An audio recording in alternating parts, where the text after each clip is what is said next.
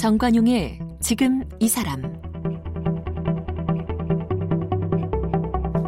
여러분 안녕하십니까 정관용입니다.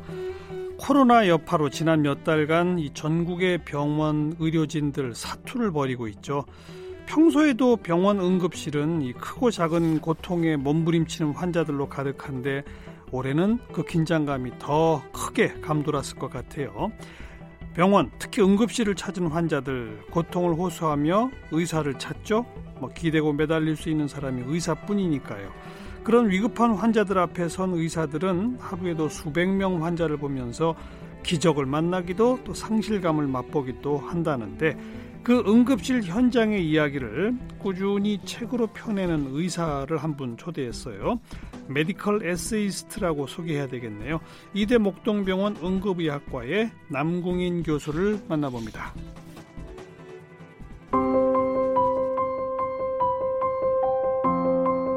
남궁인 교수는 고려대학교 의과대학을 졸업했습니다. 고려대 안암병원과 구로병원, 안산병원에서 응급의학과 수련의로 근무했습니다. 중남 홍성 소방본부에서 공중보건의로 복무했습니다. 글을 쓰고 싶어서 고등학교 때부터 문학회 활동을 해왔습니다.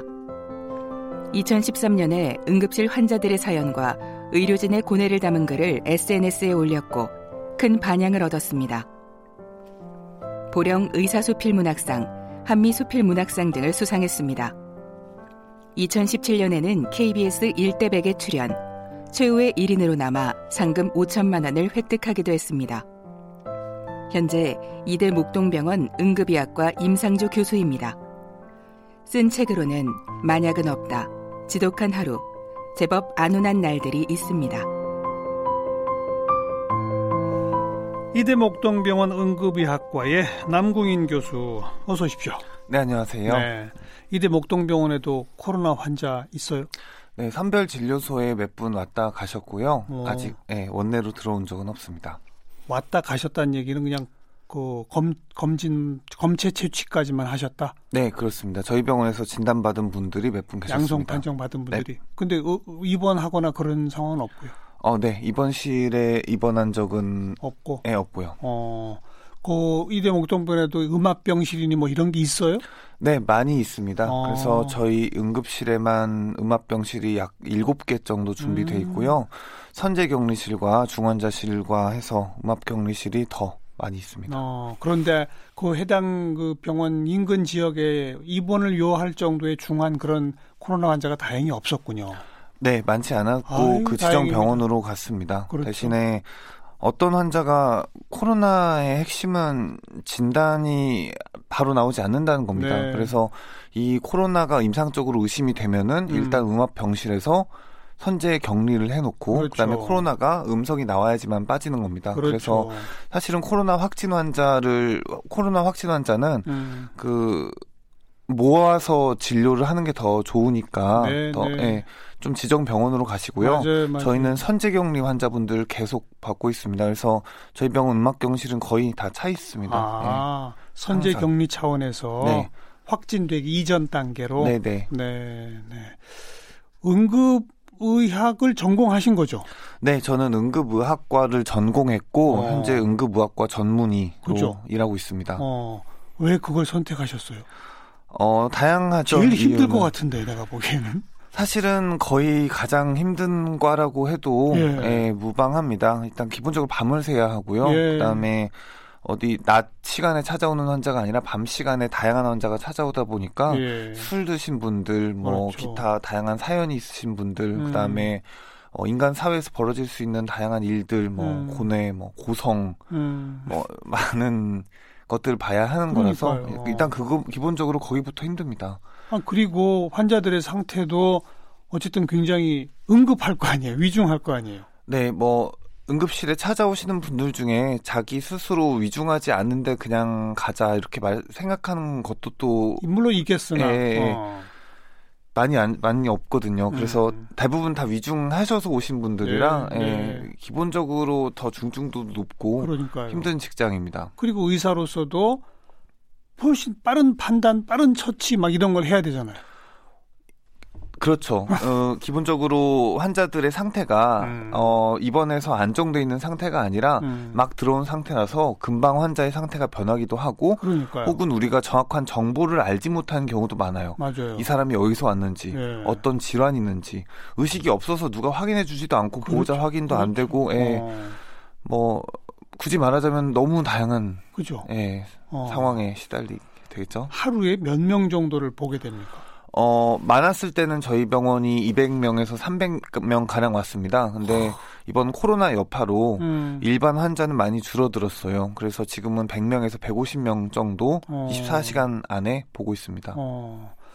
그나마 이 코로나가 다른 일반 질환이나 또 사건, 사건, 사고 이런 거 많이 줄인 거는 참 다행이네요. 어떻게 그거 그렇죠. 불행하지만 약간의 다행입니다. 그러니까요. 그러니까 사람들은 밖에 나가 많이 나가지 않고 네, 네. 이동 거리도 적어지고 대부분 집에만 있고 음. 뭔가 이렇게 그런 욕망을 분출하는 데서 환자가 많이 생기거든요. 그러니까요. 사고 나서 다친다든지 체한다든지 음. 아니면은 다른 균에 얻어서 그냥 잡균 그래서 감기에 걸린다든지 이런 것들이 있을 수 있는데 확실히 이런 분들이 좀 줄었고요. 그렇죠. 그다음에 병원에 가는 것도 위험할 수 있다. 맞아요. 예, 그런 인식이 있어서 음. 심하지 않으면 집에서 쉬자 이렇게 생각도 많이 하셔서 전반적으로 음. 음. 전국의 환자들은 많이 줄었습니다. 네. 그렇게 줄기 전에는 하루에 200에서 300명. 네, 그 정도 왔었습니다. 와. 그 중에 물론 뭐 그렇게 위중하지 않은 분들도 있겠으나 별의별 환자 다 있죠. 별의별 환자는 매일같이 다 있죠. 매일같이 배울 만한 정말 특이하다라고 어. 생각되는 분들은 오십니다. 어. 그리고 어, 사망 케이스가 한 명에서 두 명꼴로 아, 발생하고 매일 거의 매일 아, 발생을 합니다. 그러니까 저런, 저런. 아예 돌아가셔서 오시는 분들이 대체로 많고요. 아이고. 예, 응급실에서 돌아가시는 분들은 그렇게 많지는 않지만 어. 어쨌든 사망 선고는 1회에서 2회 정도 24시간 내에 어. 있습니다. 그다음에 중환자실은 5명에서 10명 정도 음. 꼬박꼬박 음. 올라가시게 됩니다. 네. 그렇게 그 험하고 바쁘고 힘든 그 응급의학과를 왜 선택하셨어요? 어, 저는 좋았어요. 기본적으로 사회에 어. 많은 분야들을 다루는 것이고 그다음에 의학에서도 분야가 많이 있잖아요. 네, 그것들 네. 좀 깊이 있진 않아도 음. 얕게나마 상식선에서 의사가 가질 수 있는 상식선에서 다 공부하는 분야기도 했고요. 내과, 외과 뭐 모든 걸 다 조금씩. 네, 부터 뭐 아. 치과, 안과, 뭐 그렇... 소아과, 이비인후과까지 다 그러네, 조금씩은 그러네요. 건드리는 어. 그런 공부 범위가 넓기도 했고 그다음에 바깥에서 교통사고가 난다든지 화재가 난다든지 아니면 음. 코로나 사태가 난다든지 이렇게 사회에 무엇인가 일을 고스란히 받아내는 음. 그런 분야기도 했는데 저는 옛날부터 좀 사회에 관심이 많아서 어. 그런 응급실이 사회랑 연결돼 있는 곳이라는 데서 흥미가 좀 있었습니다. 어. 그런 것도 있었고 마지막으로는 이 바이탈과라고 하죠. 그래서 사람의 생사를 다루고 사망 선언까지 의사로서 자기 음. 책임으로 할 수 있는 음. 예, 그런 분야를 의사로서 선택한다면 하고 싶었는데 응급학과가 이 모든 것들이 다 갖춰져 있어서 저는 음. 평생 직업으로 일을 하고 있습니다. 그래도 좀 끔찍할 것 같아요. 매일 막 피투성이 환자들 봐야 되잖아요. 네, 매일. 처음에는 뭐 당연히 인간이니까 음. 뭐 피칠값 하고 온다든지 어디 뭐 사지를 들고 오신다든지 뭐뭘 들고 와요? 사지를 들고 오신다든지 팔다리 잘린 네, 팔다리 같은 것들 손가락 뭐 손톱 이런 어. 것만 봐도 얼마나 끔찍합니까? 어. 내지는 손에 뭐 포 떠진 살 이런 것만 봐도 어이구. 상당히 끔찍하죠. 근데 어. 거의 이 정도는 뭐 일주일에 하나씩은 꼬박꼬박 어. 봅니다. 어. 그래서 처음에는 전 처음에는 저도 좀 음, 뜨악한 기분이 당연히 인간으로서 들었는데 예, 예. 또 어떤 인간은 그 인간 세상 중에 모두가 뜨악할지라도 누군가는 그걸 보고 음. 어떻게 해결할지 판단하고 그다음에 그거를 최대한의 치료를 제시해줘야 하는 일을 해야 하잖아요. 그렇죠. 그래서 지금은 그렇게 뜨악하게 보진 않고 음. 아, 필 많이 흘렸구나. 당황하지 않고 어. 모든 상처를 판단해서 어. 예, 확실히 생존율이 높은 방법으로 음. 치료하자라는 생각이 먼저 듭니다. 네, 네. 그렇겠죠. 그게 묻어내지지 않으면 못하겠죠, 계속. 그렇게 해야만 하죠. 그러니까요. 예, 사람을 이롭게 하기 위해서 음. 그렇게 해야만 하는 직업을 가진 사람들이 있는 겁니다. 네. 뭐 지금까지 경험하신 뭐 수, 전부 다 얘기거리가 뭐 있을 만한 그런 환자를 많았을 텐데 뭐 몇 가지만 좀 소개해 보시면 어떤 것들이 있을까요? 뭐 너무너무 제가 지금까지 의사로 일을 한 게 이제 13년 차거든요. 예. 그래서 게다가 거의 대부분을 응급실에서만 보내서 예. 상당히 특이한 분들을 많이 뵀습니다. 음. 그래서 뭐 지금 기억에 남는 거 하나만 얘기를 하자면은 음. 어떤 분이 치아를 닦으시다가 음. 혀를 닦는다고 이렇게 닦다가 음. 칫솔을 그냥 그대로 꿀꺽 삼키셨어요. 칫솔이 들어가요? 그러니까요. 그게 우리 생각에는 그거를 삼킬 수도 없을 거고 안 들어갈 것 같잖아요. 그러게 말이에요. 한번 이렇게 들어가니까 어. 꿀꺽꿀꺽해서 들어가셨다는 거예요. 어. 그래서 CT를 찍었더니 네. CT에 보통 그 위나 간 이런 게 찍혀 나오는데 네. 그 CT에 칫솔 모가 어. 가지런히 이렇게 찍혀 나온 거죠. 그래서 어. 아, 진짜 칫솔이다. 어. 목까지 다 붙어 있네. 아이고. 라고 생각을 해서 내시경으로 해서 예. 그 집게로 예. 모 부분을 잡아서 거꾸로 이렇게 꺼냈습니다. 어. 아니면 그게 안 빠져요. 어. 네, 거꾸로 꺼내고 또 뭐 이건 약간 많은 케이스인데 알약 있죠. 네. 우리 흔히 먹는 알약을 예. 하나씩 까서 이렇게 드시게 되잖아요. 그렇죠. 근데 그걸 안 까고 그냥 드시는 경우들 있으세요. 잠, 잠깐만요. 그 네모난 거에 아, 그, 그러니까 동그랗게 포장 포장된 네, 포장. 네. 그걸 왜 네. 그걸 왜 그냥 먹어요? 아, 그왜 드셨어요? 물어봤더니 급해서. 아, 아무리 약 먹을 시간이 급해서 어 늦었다 이러고 드셨다는 거예요. 어. 그거는 정확히 식도에 이렇게 사각형 뾰족한 틈으로 네모나게 끼게 되거든요. 걸리죠. 네. 어. 그래서 이게 우스갯소리처럼 얘기하지만 아이고. 실제로는 식도 천공이 위험이 있어서 예. 상당히 위험한 예. 케이스입니다. 식도가 뚫릴 수도 있군요. 네, 뚫릴 수 있는 나고. 케이스예요. 어. 내시경으로 어. 바로 빼내야 됩니다. 네. 뭐 또 있어요? 또 뭐 참 희한한 환자 희한한 것들 많죠. 뭐 가끔 추석 때 추석 때 예.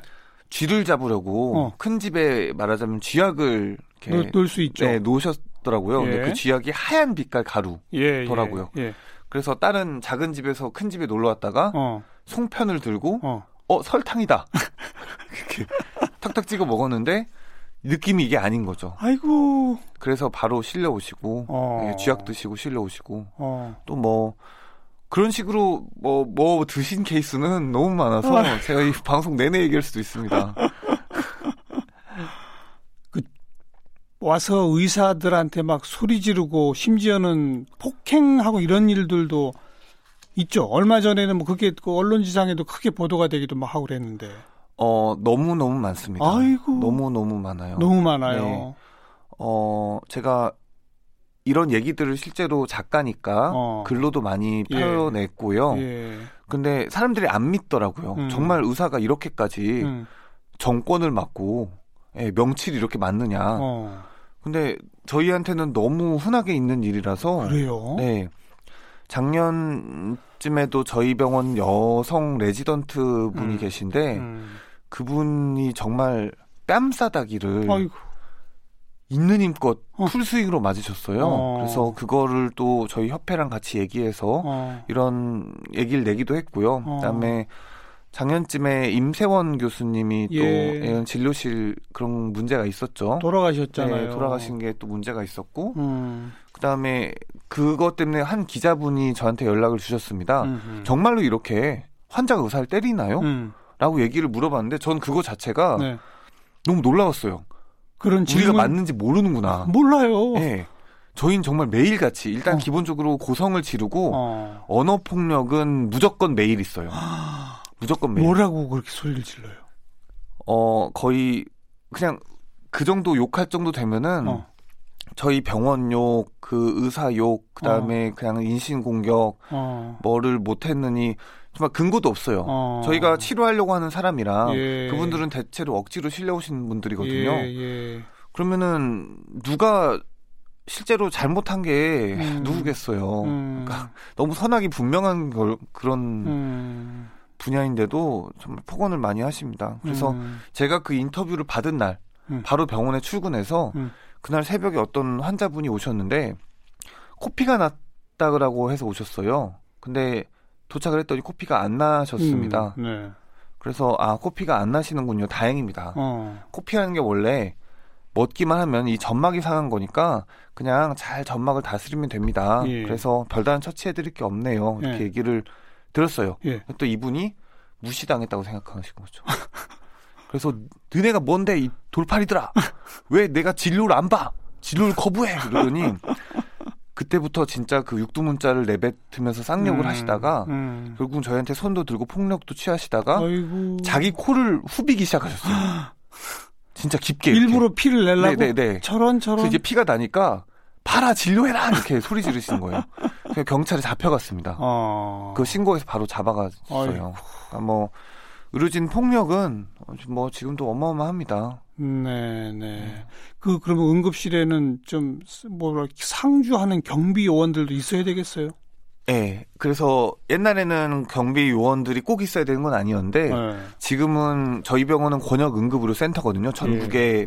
많지 않은. 음. 그래서 권역 응급 의료 센터의 기준이 그 경비 상주하는 경비원들이 항상 있을 것이 예. 들어 있습니다. 예, 예. 그래서 항상 두 명에서 3명 정도는 근무를 하시면서 예. 부르면은 계속 누가 난동을 피우면 잡아주세요. 어. 그분들도 저희 못지않게 극한 직업입니다. 그렇죠. 거의 그렇죠. 거의 뭐 욕 먹는 게 직업이신 네, 분들이에요. 네. 가끔은 그분들도 감정 주체 못해서 음. 뒤에서 막 우시고 하는데 참 제가 다 이렇게 뭉클하고 음. 힘들어요. 음. 저희 진료 그 수월하게 해주시려고 대신 욕 드셔주시는 네, 분들이라 네. 이분들도 되게 힘드십니다. 음. 병원 일본 직원들도 힘드세요. 그래도 제일 기쁜 거는 뭐 그런 응급한 상황에 왔다가 그것도 급하게 좀 이렇게 조치해서 간신히 목숨 구하고 뭐 이런 거 제일 기쁘시죠?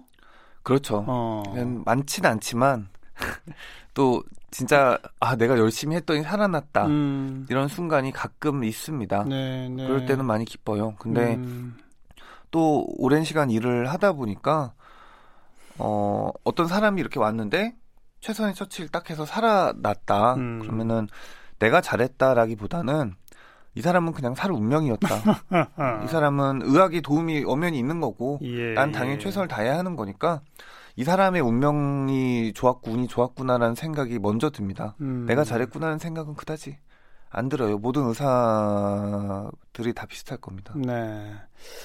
자, 응급실 이야기 좀 들어봤고, 어, 남궁인 교수 개인적인 질문을 좀 하자면, 원래 고등학교 때부터 문학회 활동을 해왔다. 그래요? 네. 그러면 문과를 선택할 것 같은데 의, 대 를 가셨네?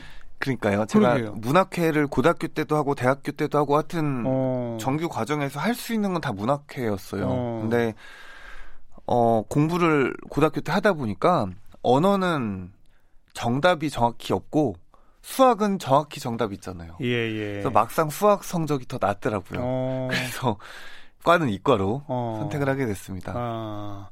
근데 글 쓰는 게 그렇게 좋았어요? 어려서부터? 너무 좋았어요. 어... 그러니까 이 교과서에 보면은 좋은 글들이 있잖아요. 근데 이 누가 봐도 좋은 글들인가 교과서에 실렸겠죠. 예, 예. 근데 이 글들이 너무 감동적인 거예요. 예. 그막 여린 마음에. 예. 근데 문학이라는 게 좋았던 게 이걸 내가 어쨌든 직접 쓸 수가 있는 거잖아요. 음. 흉내 내서. 음. 펜과 종이만 있으면은 음흠. 이거를 모, 모방을 하든 내가 스스로 쓰든 이렇게 비슷한 형식의 글을 완성해서 남들에게 보일 수도 있고 이 비슷한 감동을 음. 잘 쓴다면 줄 수 있는 거구나. 네.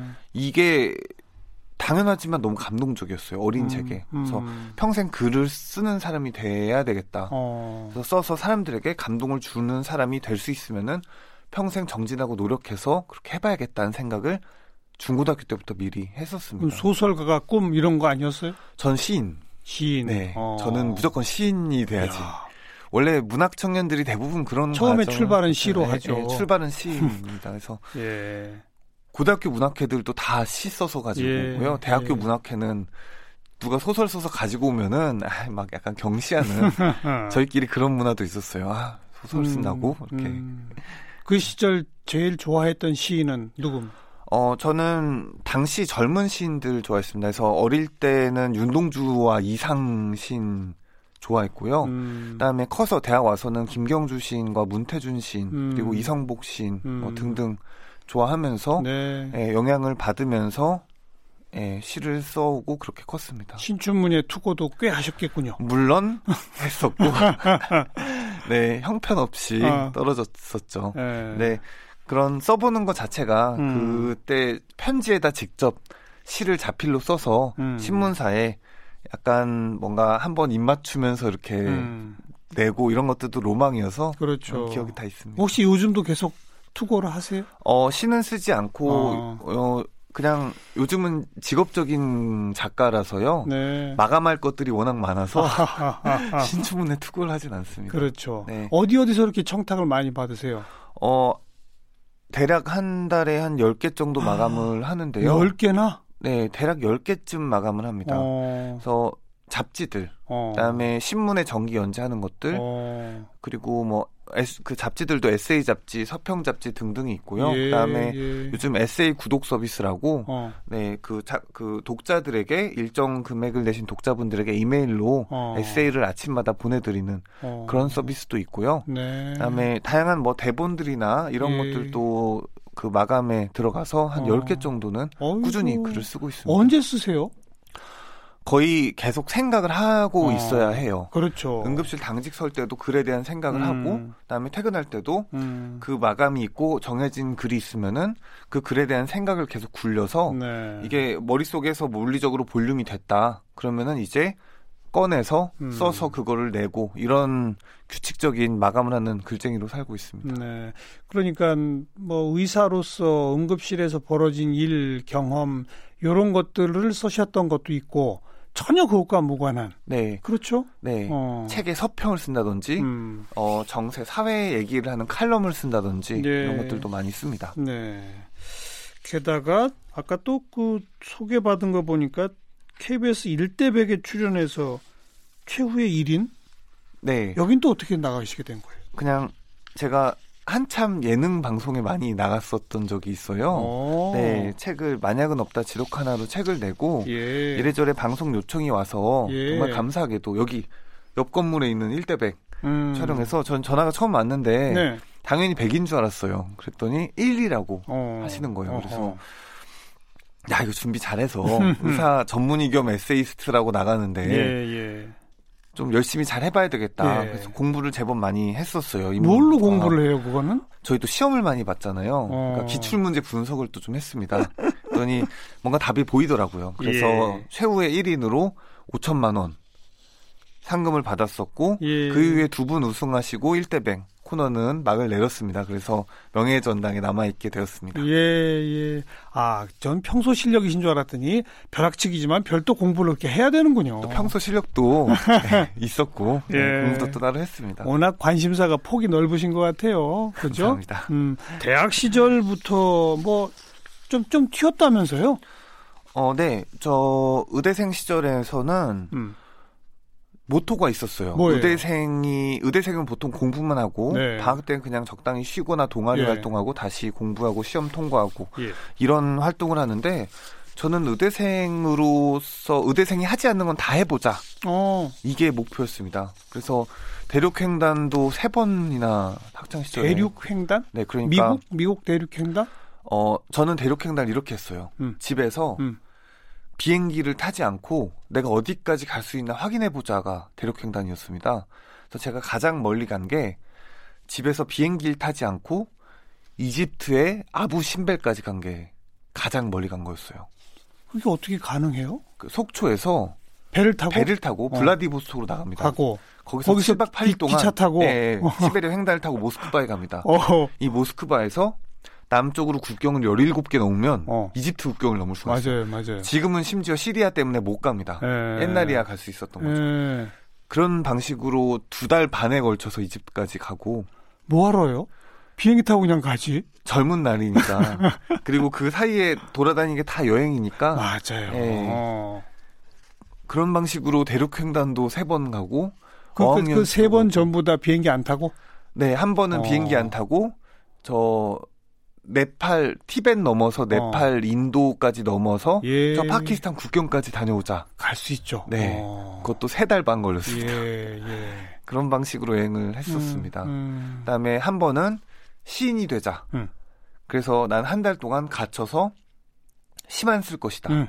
그래서 호주에서 방을 하나 전세를 얻어서. 월세로 냈습니다. 어. 거기에 두꺼운 책들과 그 저작할 수 있는 그 노트만 네. 들고 가서 네. 시만 한 달 동안 쓰다 오고 근데 그걸 왜 호주 가서 해요? 그냥 한국에서 하지. 호주 가면 왠지 잘 될 것 같았어요. 근데 막상 호주에 갔더니 네. 잘 되지 않더라고요. 그래서 예. 아시다시피 저는 지금 시인이 아니지 않습니까? 네. 호주 가서 잘못됐나? 그런 것들을 많이 다양하게 음, 음, 다녔습니다. 음. 그리고 뭐 각종 아르바이트 도 많이 했고 어떤 아르바이트 또 제가 가장 남들 안 하는 아르바이트 네. 또 일부러 제가 가장 좋아하던 아르바이트는 그 인형 탈 쓰는 아르바이트였어요. 오. 길에 보면은 예, 인형탈 예, 쓰고 예, 예. 춤추면서 무엇인가 나눠주는. 맞아요. 근데 그 탈을 써보면은 정말 다른 인격을 주는 것 같더라고요. 음. 이게 탈을 쓰고 제가 거울을 보고 뭔가 이렇게 재롱을 부리면은 예. 저라고 믿을 수 없이 너무 귀여워요. 어, 어 앙증맞잖아.